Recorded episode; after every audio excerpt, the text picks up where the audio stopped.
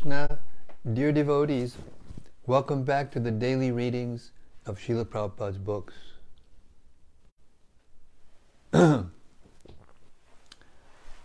right here in the live studios in Hythe, otherwise known as the Haven in Anglo-Saxon, in southeast England, just near the English Channel in Kent.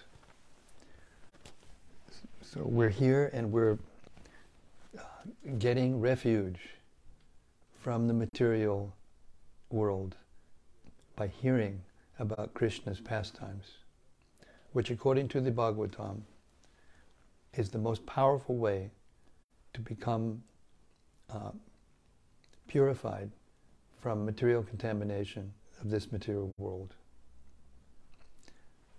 Srimad Bhagavad, the Mahima Stotram, by Srila Sanatana Goswami details the glories of the Bhagavatam through his eyes. Five verses, short verses, but wonderful verses. Goes like this. Sarva Shastrabdi Piyusha Sarva Vedaika Satpala Sarva Siddhanta Ratnadya Sarva Lokaika Drikprada O nectar from the ocean of all scriptures, singular fruit of all the Vedas, rich mine of the precious gems of all conclusive truths. You are the only giver of sight to all the worlds. Sarva Bhagavata Prana Srimad Bhagavata Prabho Kalidwandoditaditya Sri Krishna Parivartita O life air of all the Supreme Lord's devotees, O Master, Srimad Bhagavatam, you are the sun risen in the darkness of Kali.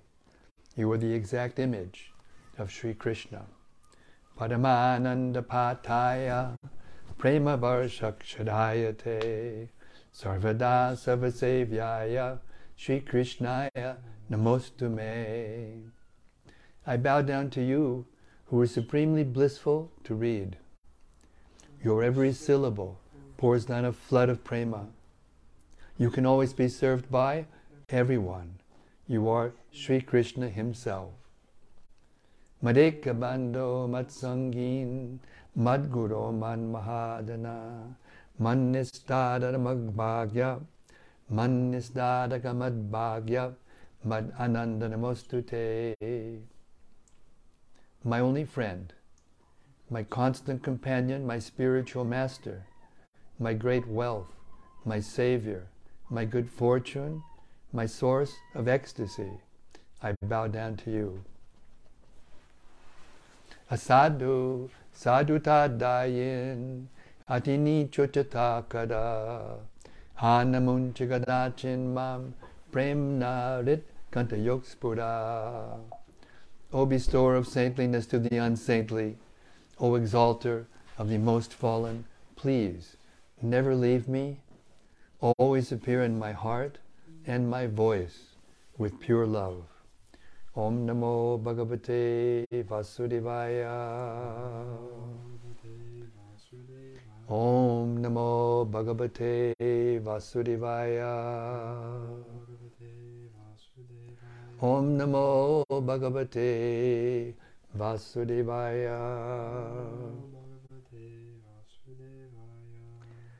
We've reached chapter 39 in Krishna, the Supreme Personality of Godhead, Srila Prabhupada's masterpiece summary of the 10th canto of the Srimad Bhagavatam.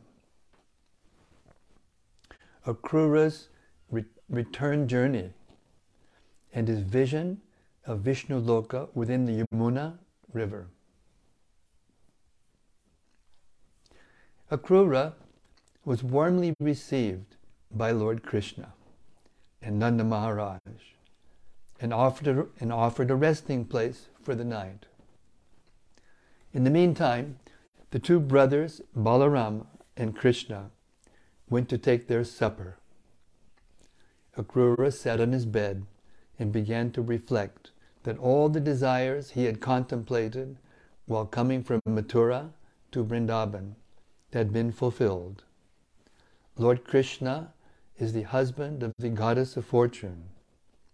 Being pleased with his pure devotee, he can offer whatever the devotee desires. But the pure devotee does not ask anything from the Lord for his personal benefit. After taking their supper, Krishna and Balarama came to bid, to bid good night to Akrura and asked him how Kamsa was dealing with their friends and relatives. Krishna then inquired into Kamsa's plans. The Supreme Personality of Godhead then informed Akrura that his presence was very welcome. Krishna inquired from him whether all their relatives and friends were well and free from all kinds of ailments. Krishna stated that he was very sorry that his maternal uncle Kamsa was the head of the kingdom. He said that Kamsa was the greatest anomaly in the whole system of government and that they could not expect any welfare for the citizens while he ruled. Then Krishna said, My father has undergone much tribulation simply from my being his son. For this reason also, he has lost many other sons. I think myself so fortunate that you have come as my friend and relative. My dear Akrura, please tell me the purpose of your coming to Vrindavan. After this inquiry, Akrura, who belonged to the dynasty of Yadu, explained the recent events in Mathura, including Kamsa's attempt to kill Vasudeva, the father of Krishna. He related the things which had happened after the disclosure by Narada that Krishna was the son of Vasudeva hidden by Vasudeva in the house of Nanda Maharaj. Akrura narrated all the stories regarding Kamsa. He told how Narada had met Kamsa and how he himself was deputed by Kamsa to come to Vrindavan. Akrura explained to Krishna that Narada had told Kamsa all about Krishna's being transferred from Mathura to Vrindavan just after his birth and about his killing all the demons sent by Kamsa. Akrura then explained to Krishna the purpose of his coming to Vrindavan, to take him back to Mathura. After hearing of these arrangements, Balarama and Krishna, who were very expert in killing opponents, mildly laughed at the plans of Kamsa. They immediately informed Nanda Maharaj and Kamsa that Kamsa, they immediately informed Nanda Maharaj that Kamsa had invited all the cowherd men and boys to go to Mathura to participate in the ceremony known as Dhanur Yagya. Kamsa wanted them all to go there to participate in the function. On Krishna's word, Nanda Maharaj at once called for the cowherd men and asked them to collect milk and all kinds of milk products to present to the king in the ceremony. He also sent instructions to the police chief of Vrindavan to tell all the inhabitants about Kamsa's great Dhanur Yagya function and invite them to join. Nanda Maharaj informed the cowherd men that they would start the next morning they therefore arranged for the cows and bulls to carry them all to Mathura.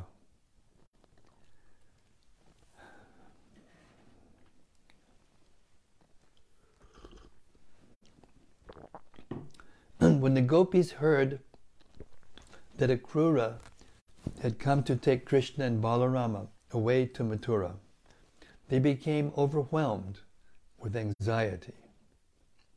Some of them became so, so aggrieved that their faces turned black, and they began to breathe warmly and had palpitations of the heart. They discovered that their hair and clothes immediately loosened.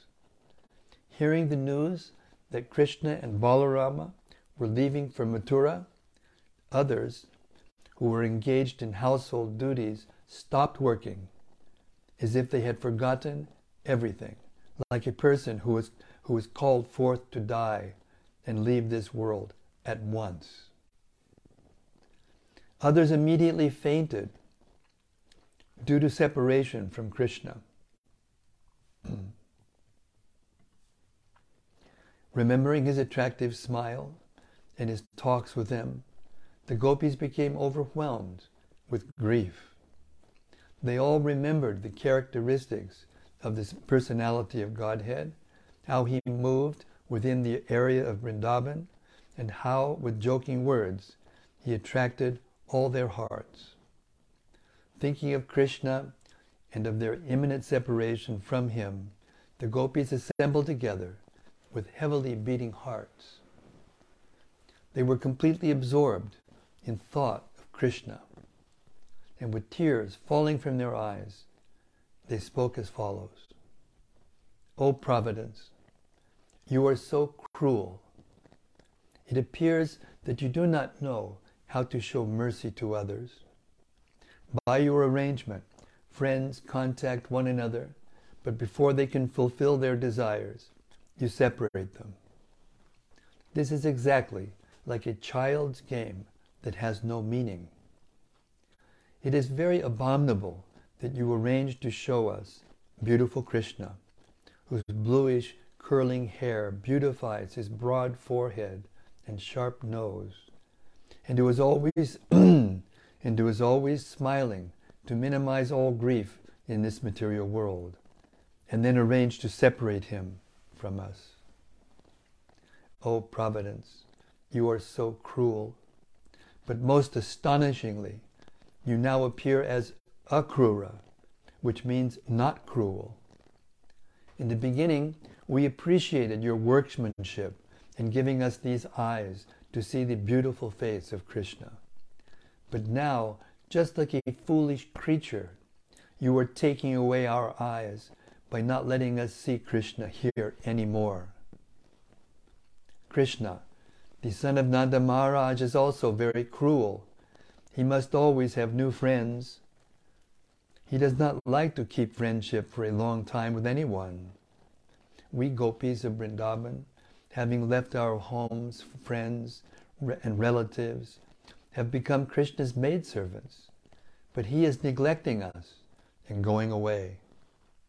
He does not even look upon us, although we are completely surrendered unto Him.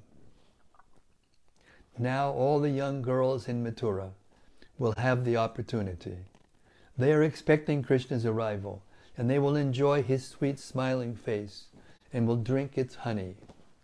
Although we know that Krishna is very steady and determined, we are afraid that as soon as he sees the beautiful faces of the young girls in Mathura, he will forget himself.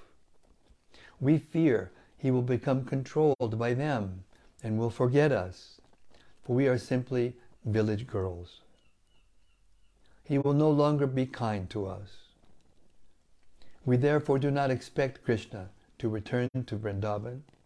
He will not leave the company of the girls in Mathura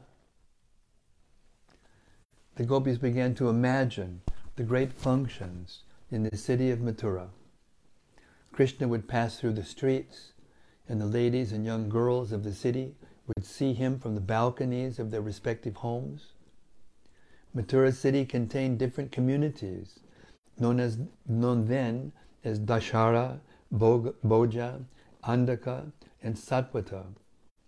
All these communities were different branches of the same family in which Krishna appeared, namely the Yadu dynasty. They were all expecting the arrival of Krishna. It had already been ascertained that Krishna, who was the resting place of the goddess of fortune and the reservoir of all pleasure and transcendental qualities, was going to visit Mathura city. The gopis then began to condemn the activities of Akrura they stated that he was taking Krishna, who was more dear to, than the dearest to them, and who was the pleasure of their eyes. He was being taken from their sight without their being informed or solaced by Akrura. Akrura should not have been so merciless, but should have taken compassion on them. The gopis went on to say, the most astonishing feature is that Krishna, the son of Nanda, without consideration, has already seated himself on the chariot. From this it appears that Krishna is not very intelligent. Yet he may be very intelligent, but he is not very merciful. Not only Krishna, but the cowherd men are so callous that they are already yoking the bulls and calves for the journey to Mathura. The elderly persons in Vrindavan are also merciless. They do not take our plight into consideration and stop Krishna's journey to Mathura. Even the demigods are very unkind to us. They are also not impeding his going to Mathura. The gopis prayed to the demigods to create some natural disturbance, such as a hurricane, storm, or heavy rainfall, so that Krishna could not go to Mathura. They then began to consider despite our parents and guardians, we shall personally stop Krishna from going to Mathura. We have no alternative but to take this direct action. Everyone has gone against us to take away Krishna from our sight. Without him, we cannot live for a moment. The gopis thus decided to obstruct the passage through which the chariot of Krishna was supposed to pass. They began to talk among themselves. We have passed a very long night, which seemed only a moment, engaged in the rasa dance with Krishna. We looked at his sweet smile and embraced him and talked with him. Now, how shall we live even for a moment if he goes away from us? At the end of the day, in the evening, along with his elder brother Balarama, Krishna would return home with his friends. His face would be smeared with the dust raised by the hooves of the cows. And he would smile and play on his flute and look upon us so kindly. How shall we be able to forget him? How shall we be able to forget Krishna, who is our life and soul? He has already taken away our hearts in so many ways throughout our days and nights. And if he goes away, there is no possibility of our continuing to live. Thinking like this, the gopis became more and more grief stricken at Krishna's leaving Vrindavan. They could not check their minds, and they began to cry loudly, calling the different names of Krishna. Oh, dear Damodar, dear Madhava, The gopis cried all night before the departure of Krishna. As soon as the sun rose, Akrura finished his morning bath, got on the chariot, and started for Mathura with Krishna and Balarama. Nanda Maharaj and the cowherd men got up on bullock carts after loading them with big earthen pots filled with yogurt, milk, ghee, and other milk products. And then they began to follow the chariot of Krishna and Balarama. In spite of Krishna's asking the gopis not to obstruct their way, they all surrounded the chariot and stood up to see Krishna with pitiable eyes. Krishna was very much affected upon seeing the plight of the gopis, but his duty was to start for Mathura, for this was foretold by Narada. Krishna therefore consoled the gopis he told them that they should not be aggrieved. He was coming back very soon after finishing his business. But they could not be persuaded to disperse. The chariot, however, began to head west, and as it proceeded, the minds of the gopis followed it as far as possible. They watched the flag on the chariot as long as it was visible, and finally Finally, they could see only the dust of the chariot in the distance. The gopis did not move from their places, but stood until the chariot could not be seen at all. They remained standing still, as if they were painted pictures. All the gopis decided that Krishna was not returning immediately, and with greatly disappointed hearts, they returned to their respective homes. Being greatly disturbed by the absence of Krishna, they simply thought all day and night about his pastimes and thus derived some consolation.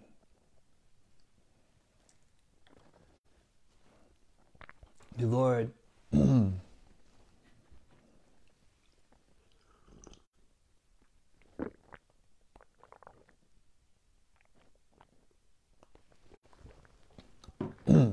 the Lord, accompanied by Akrura and Balarama, traveled in the chariot with great speed toward the bank of the Yamuna. Simply by taking a bath in the Yamuna, anyone can diminish the reactions of his sinful activities. Krishna and Balarama took their baths in the river and washed their faces. After drinking the transparent, crystal clear water of the Yamuna, they took their seats again on the chariot. The chariot was standing underneath the shade of big trees, and the two brothers sat down there. Akrura then took their permission to also take a bath in the Yamuna. According to Vedic ritual, after taking a bath in a river, one should stand at least half submerged and murmur the Gayatri mantra. While he was, while he was standing in the river, Akrura suddenly saw Balarama and Krishna within the water. He was surprised to see them there because he was confident that they were sitting on the chariot. Confused, he immediately came out of the water and went to see where the boys were. And he was very much surprised to see that they were sitting on the chariot, as before. When he saw them on the chariot, he began to wonder whether he had mistakenly seen them in the water. He therefore went back to the river. This time, he saw not only Balarama and Krishna there, but many of the demigods and all the siddhas, charanas, and gandharvas. They were all bowing down before the Lord. He also saw Lord Sheshanaga with thousands of hoods. Lord Sheshanaga was covered with bluish garments, and his necks were all white. The white necks of Sheshanaga appeared exactly like snow capped mountains. On the coiled lap of Sheshanaga, Krishna was sitting very soberly with four hands. His eyes were like the reddish petals of a lotus flower. In other words, after returning to the Yamuna, Akrura saw Balarama turned into Sheshanaga and Krishna turned into Mahavishnu. He saw the four-handed Supreme Personality of Godhead smiling very beautifully. The Lord was very pleasing to all and was looking toward everyone with a merciful glance. He appeared beautiful with his raised nose, broad forehead, attractive eyes, and reddish lips. His arms reaching to the knees were very strongly built. His shoulders were high, his chest was very broad, and his neck was shaped like a conch shell. His navel was very deep, and his abdomen was marked with three lines.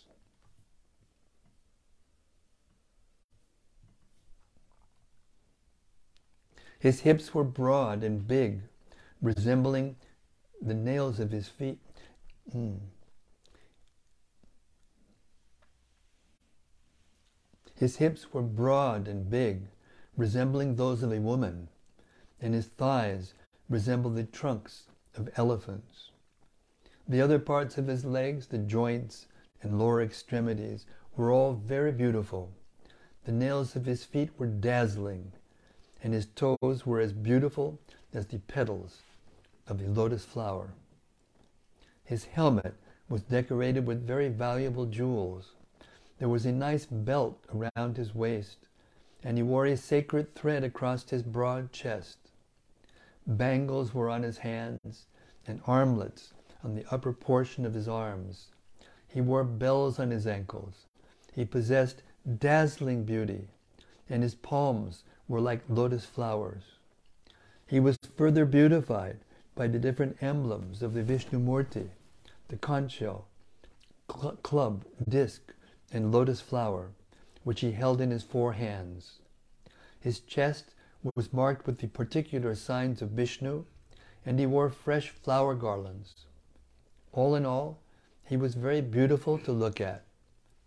Akrura also saw his lordship surrounded by intimate associates like the four Kumaras, Sanaka, Sanatana, Sananda, and Sanat Kumara, and other associates like Sunanda and Nanda, as well as demigods like Brahma and Lord Shiva.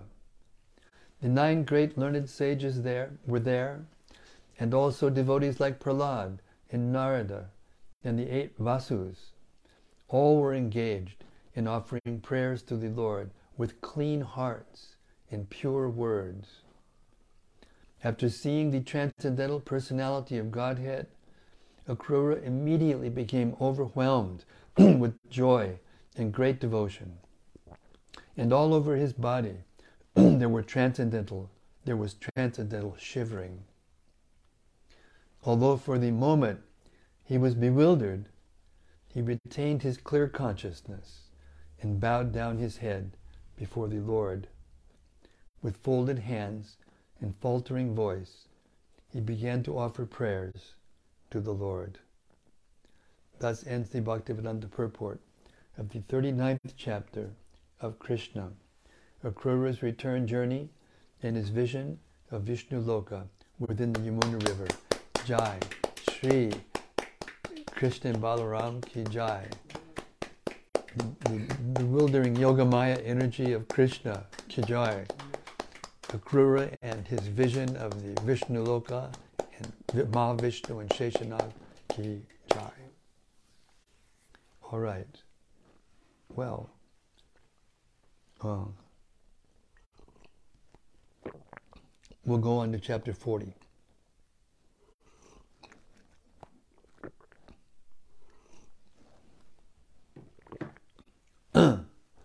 Prayers by Akrura. Akrura offered his prayers as follows My dear Lord, I offer my respectful obeisances unto you, because you are the supreme cause of all causes, and the original, inexhaustible personality, Narayana. From your navel, a lotus flower grows, and from that lotus, Brahma, the creator of this universe, is born. Since Brahma is the cause of this universe, you are the cause of all causes. The elements of this cosmic manifestation earth, water, fire, air, ether, ego, and the total material energy, as well as nature, the marginal energy, the living entities, the mind, the senses, the sense objects, and the demigods who control the affairs of the cosmos are all produced from your body. You are the super soul of everything, but no one knows your transcendental form. Everyone within this material world is influenced by the modes of material nature. Even demigods, like Lord Brahma, being covered by the influence of material nature, do not exactly know your transcendental existence beyond the co- cosmic manifestation of the three modes of material nature. Great sages and mystics worship you as the Supreme Personality of Godhead, the original cause of all living entities, all cosmic manifestation, and all demigods. They worship you as all inclusive. Some of the learned Brahmanas also worship you by observing Vedic ritualistic ceremonies. They offer different kinds of sacrifices in the names of different gods. And there are others also who are fond of worshipping transcendental knowledge. They are very peaceful, and after giving up all kinds of material activities, they engage in the sacrifice known as Jnana Yajna, the philosophical search for you. There are also devotees, known as Bhagavatas, who worship you as the Supreme Personality of Godhead. After being properly initiated in the method of Pancharatra, they decorate their bodies with tilak and engage in worshipping your different forms of Vishnu Murti. There are others, also known as Shaivites, followers of different acharyas who worship you in the form of Lord Shiva. It is stated in the Bhagavad Gita that worship of demigods is also indirectly worship of the Supreme Lord. But such worship is not orthodox because the worshipable Lord is the Supreme Personality of Godhead, Narayana. Demigods such as Brahma and Shiva are incarnations of the material qualities, which are also emanations from the body of Narayana. Actually, there was no one existing before the creation except Narayana the Supreme Personality of Godhead.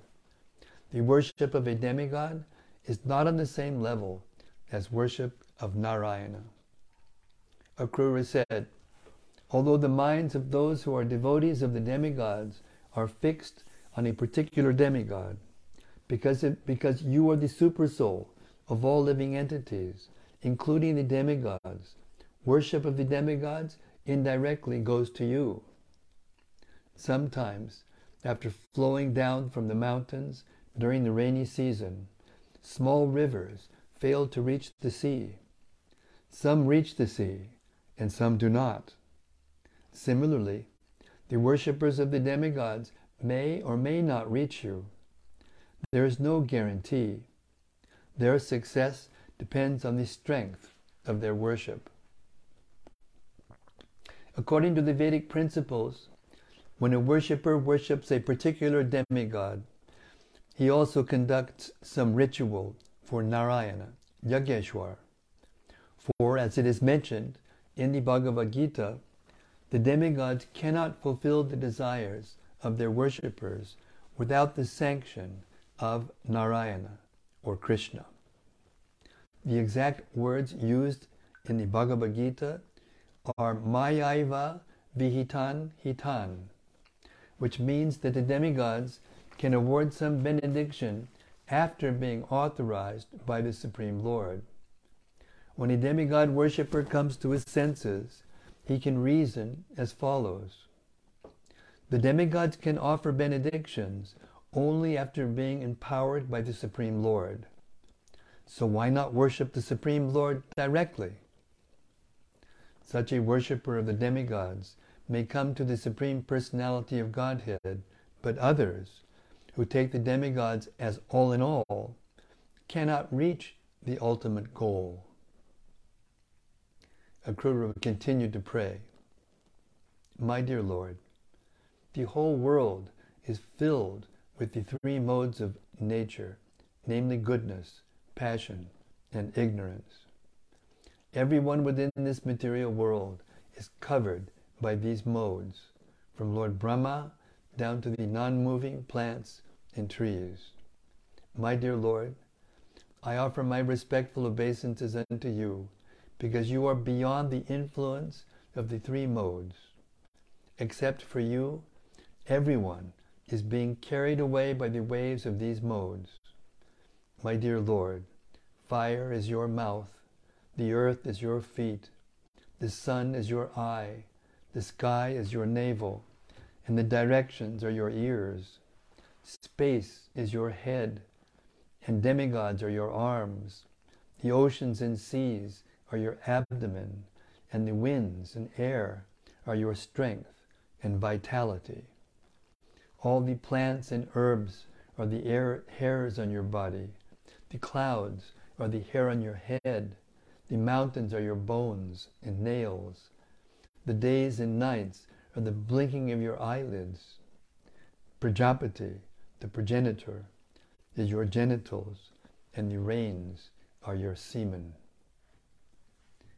My dear Lord, all living entities, including different grades of demigods and different grades of overlords, kings, and other living entities, are resting in you as part and parcels of the big unit. One cannot know you by experimental knowledge. One can simply understand your transcendental existence to be like the great ocean in which different grades of living entities are included, or like the udumbara fruit, out of which small mosquitoes come. My dear Lord, whatever eternal forms and incarnations you accept when you appear in this world are meant for relieving the living entities of their ignorance, illusion, and lamentation. All people, therefore, can appreciate the incarnations and pastimes of your Lordship and eternally glorify your activities. No one can estimate how many forms and incarnations you have, nor can anyone estimate the number of universes that are existing within you. Let me therefore offer my respectful obeisances unto the fish incarnation, who appeared in the ocean of devastation, although your lordship is the cause of all causes. Let me offer my respectful obeisances unto the Hayagriva incarnation, who killed the two demons, Madhu and Kaitabha. Let me offer my respectful obeisances unto you, who appeared as the gigantic tortoise that held up the great mountain Mandara, and who appeared as the boar that rescued the earth planet, which had fallen into the water of the Garbhodak. Let me offer my respectful obeisances unto your lordship, who appeared as Nrsingadev, to deliver all kinds of devotees from the fearful condition of atheistic atrocities. Let me offer my respectful obeisances unto you, who appeared as Vamanadev and covered the three worlds simply by extending your lotus feet. Let me offer my respectful obeisances unto you, who appeared as the Lord of the Bhrigus, in order to kill all the infidel administrators of the world. And let me offer my respectful obeisances unto you, who appeared as Lord Rama, to kill demons like Ravana. You are worshipped by all devotees as the chief of the Raghu dynasty, Lord Ramachandra. Mm, let me offer my respectful obeisances unto you, who appear, appear as Lord Vasudeva, Lord Sankarsana, Lord Pradyumna, and Lord Aniruddha. Let me offer my respectful obeisances unto you, who appeared as Lord Buddha, to bewilder the atheistic and demoniac. And let me offer my respectful obeisances unto you, who appear, who appear as Kalki, to chastise the so-called royal order degraded to the abominable condition of lechers, who are below the jurisdiction of Vedic regulative principles. My dear Lord, everyone within this universe, material world, is conditioned by your illusory energy. Under the impression of false identification and false possession, everyone is transmigrating from one body to another on the path of fruitive activities and their reactions. My dear Lord, I am no exception among these conditioned souls. I am falsely thinking myself happy in possessing my home, wife, children, estate, property, and friends. In this way, I am acting as if in a dreamland, because none of these are permanent. I am a fool to be always absorbed in thoughts of such things, accepting them as permanent truths. My dear Lord, due to my false identification I have accepted as permanent everything which is non permanent, such as this material body, which is not spiritual and is the source of all kinds of miserable conditions. Being bewildered by such concepts of life, I am always absorbed in thoughts of duality, and I have forgotten you, who are the reservoir of all transcendental pleasure. I am bereft of your transcendental association, being just like a foolish creature who leaves the water hole covered by water nourished by water nourished vegetation and goes in search of water in the desert. The conditioned soul the conditioned souls want to quench their thirst, but they do not know where to find water. They give up the spot where there is actually a reservoir of water and run into the desert where there is no water. My dear Lord, I am completely incapable of controlling my mind, which is now driven by the unbridled senses and is attracted by fruitive activities and their results. Therefore, my intelligence is very miserly. My dear Lord, your lotus feet cannot be appreciated by any person in the conditioned stage of material existence, but somehow or other, I have come near your lotus feet, and I consider this to be your causeless mercy upon me. You can act in any way because you are the supreme controller. I can thus understand that when a person becomes eligible to be delivered from the path of repeated birth and death, it is only by your causeless mercy that he comes nearer to your lotus feet and becomes attached to your devotional service. Mm. Akrura fell down before the Lord and said, My dear Lord, your transcendental, eternal form is full of knowledge. Simply by concentrating one's mind upon your form, you can, one can understand in full knowledge everything that be, because you are the original source of all knowledge. You are the supreme powerful, possessing all kinds of energies. You are the supreme Brahman and the supreme person, supreme controller and master of the material energies. I offer my respectful obeisances unto you because you are Vasudeva, the resting place of all creation. You are the all pervading, supreme personality of Godhead, and you are also the supreme soul residing in everyone's heart and giving direction to act. Now, my Lord, I am completely surrendered unto you. Please give me your protection. Thus ends the Bhaktivedanta purport of the 40th chapter of Krishna, Prayers by Akrura. Hare Krishna. Well, there you have the exhibition of whole philosophy of Krishna consciousness in one set of prayers by Akrura. now we can understand why Akrura is famous as having attained perfection simply by offering prayers.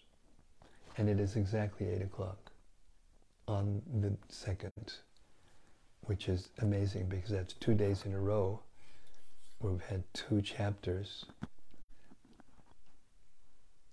ending exactly at 8 o'clock. Hare Krishna. Okay, we'll stop our reading for tonight and ask for the reflections of the elevated Vaishnavas out there in Cyberland.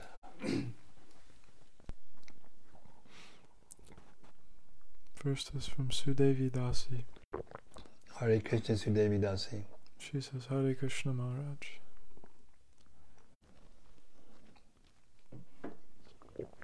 Hare Krishna. All glories to Srila Prabhupada. There's something here from Bhakta Rupa. Haribo Bhakti Rupa. He says, Hare Krishna. Wish I could express my gratitude for these Krishna book readings, Maharaj. It's such a special thing. Thank you, thank you, thank you. Hare Krishna. All I'm doing is reading Prabhupada's words. That's all I'm doing. Nothing more. Hare Krishna. The glory goes to Srila Prabhupada. Hare Krishna. It's heartbreaking to hear about the gopis' distress at Krishna's leaving. Mm. I'm struck by the stunning imagery of Mm. the gopis standing still as if painted pictures Mm. until the dust settled. Mm.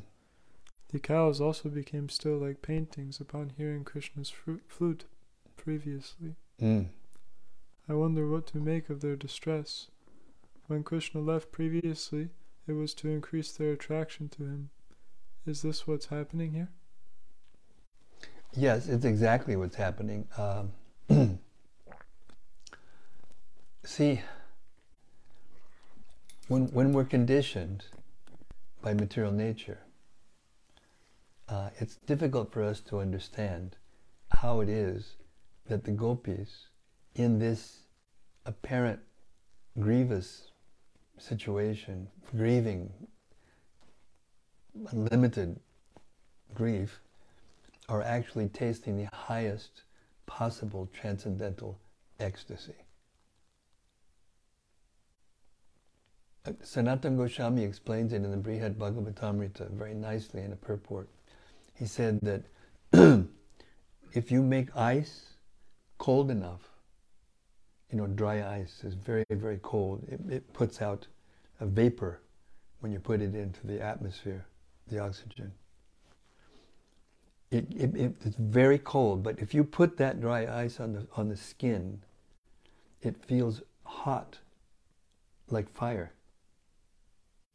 And when you take it off, it leaves a burn, just like a hot, something hot has touched the body. So, like that, something that is one thing looks like another, acts like another. So, and this is the only way that you can understand this. It's paradoxical. But the gopis and the Brijvasis are feeling the topmost ecstasies of love for Krishna, even in these states of extreme uh, separation and, and uh, tears and devastation.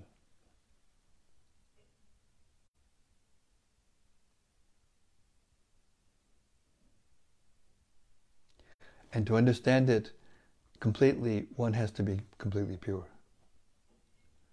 One has to be purified by hearing and chanting uh, without motivation, uh, simply for the pleasure of uh, one spiritual master and Krishna. Take full shelter of this unique and wonderful process of just hearing the pastimes of Krishna without argument, without speculation, without uh, with rapt attention. And then, then one gets, by that process itself, one gets the ability to understand these things gradually. Hare Krishna. That's all I can say about that. I don't know anything more about that. All I can do is repeat what I've heard from my authorities. Hare Krishna. Bhakti Noel. Hare Krishna Bhakti Noel. She says, Hare Krishna, dear Maharaj. And from Saloni Sachi Sundari, she says, Hare Krishna Maharaj, please accept my humble obeisances. All glories to Srila Prabhupada. All glories to your divine service. Hare Krishna, thank you so much for your encouragement. From Rati Manjari, Hari Bharati. she says, Jai Guru Maharaj, thank you for your steady delivery of transcendental knowledge. Your daily readings are my north star. Hare Krishna. Yes, let Prabhupada re- lead the way. Lead us out of this labyrinth of material actions and reactions. Hare Krishna. From Anandamurti Devi Dasi. Hare Krishna. She says, Dear Gurudev and all assembled devotees, please accept my humble obeisances. All glories to Srila Prabhupada. Thank you so much for giving us the nectar of hearing Krishna's pastimes. Today I understood that Krishna always knows his devotee's heart and gives back, gives them all, reciproc- all reciprocation. Yes. Yesterday I tried to distribute Bhagavad Gita to one old lady, but she denied accepting the Gita, saying she is following other religions strictly. Mm. Today I understand that I should not worry about those people too much because they are also on the way to Krishna through another way. Mm. By the way, I was almost crying yesterday because till 20 o'clock I couldn't distribute the Gita. These three weeks I continued to, stru- to distribute Gita at least three books. Yesterday I had to work from 9 a.m. to 8 p.m., so it seemed no way to distribute. But 8 p.m. I was on the street and tried distributing. Then four books of Gita had been distributed and got donation for all of them. Hare Krishna. During it, I met one young guy to receive two books of Gita nicely. He was on the way to traveling all over Japan. He is happy to receive books. Hare Krishna. Thank you so much. Very nice. Please continue this activity of trying to give uh, Prabhupada and Krishna to others, and your life will become perfect just by doing that. Hare Krishna. And chanting your rounds and performing your other devotional activities. But this is the most pleasing to Srila Prabhupada when you try sincerely to give out his books to others. Hare Krishna. Congratulations. And From Vilas Manjari, Haribo. she says, Dear Maharaj, please accept my humble obeisances. Hariko Blas Manjari.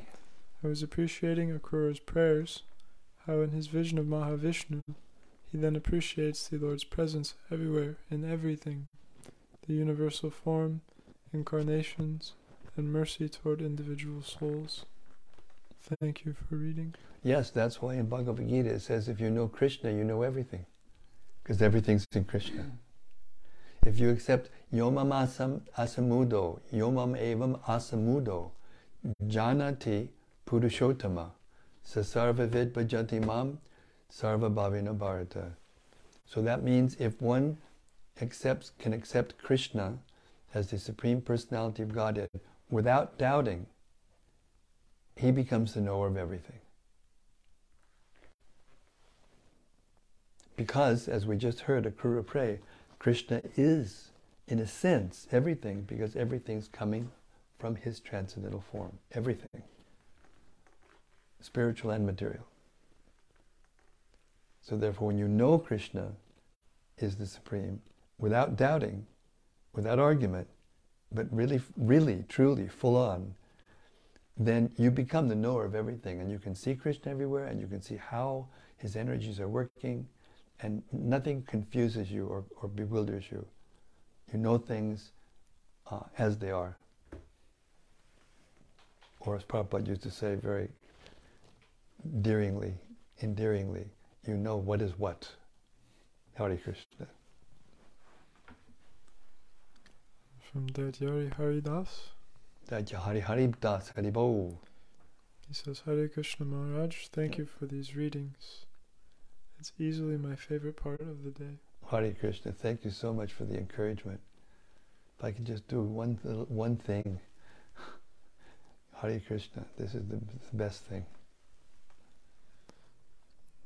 I really liked when Akrura says, quote, Your lotus feet cannot be appreciated by any person in the conditioned stage of material existence. But somehow or other I have come near your lotus feet, and I consider this to be your causeless mercy upon me. Unquote. This is something I can easily relate to. Yes, Hare Krishna, so can we.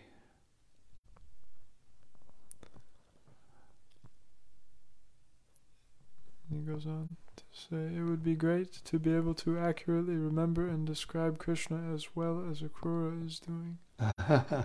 yes, it would be.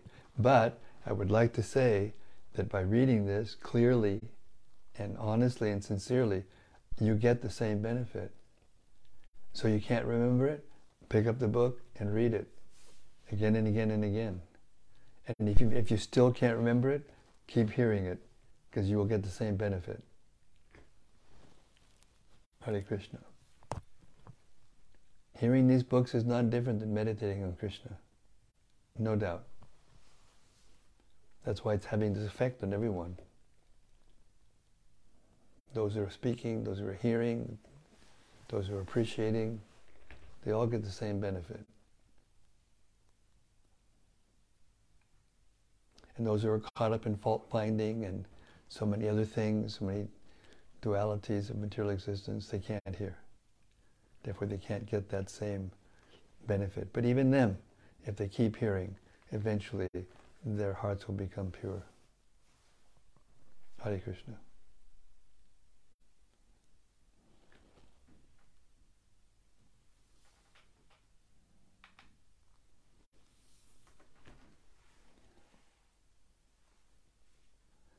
And thank you, everyone, again for your encouragement. And uh, thanks, Srila Prabhupada, from the depths of my heart for giving us these books to be able to repeat. I know it's Kali Yuga, it's hard to read, it's hard to get time, you know, it's hard to, to have a peaceful enough mind to sit and read. But this hearing is the best thing.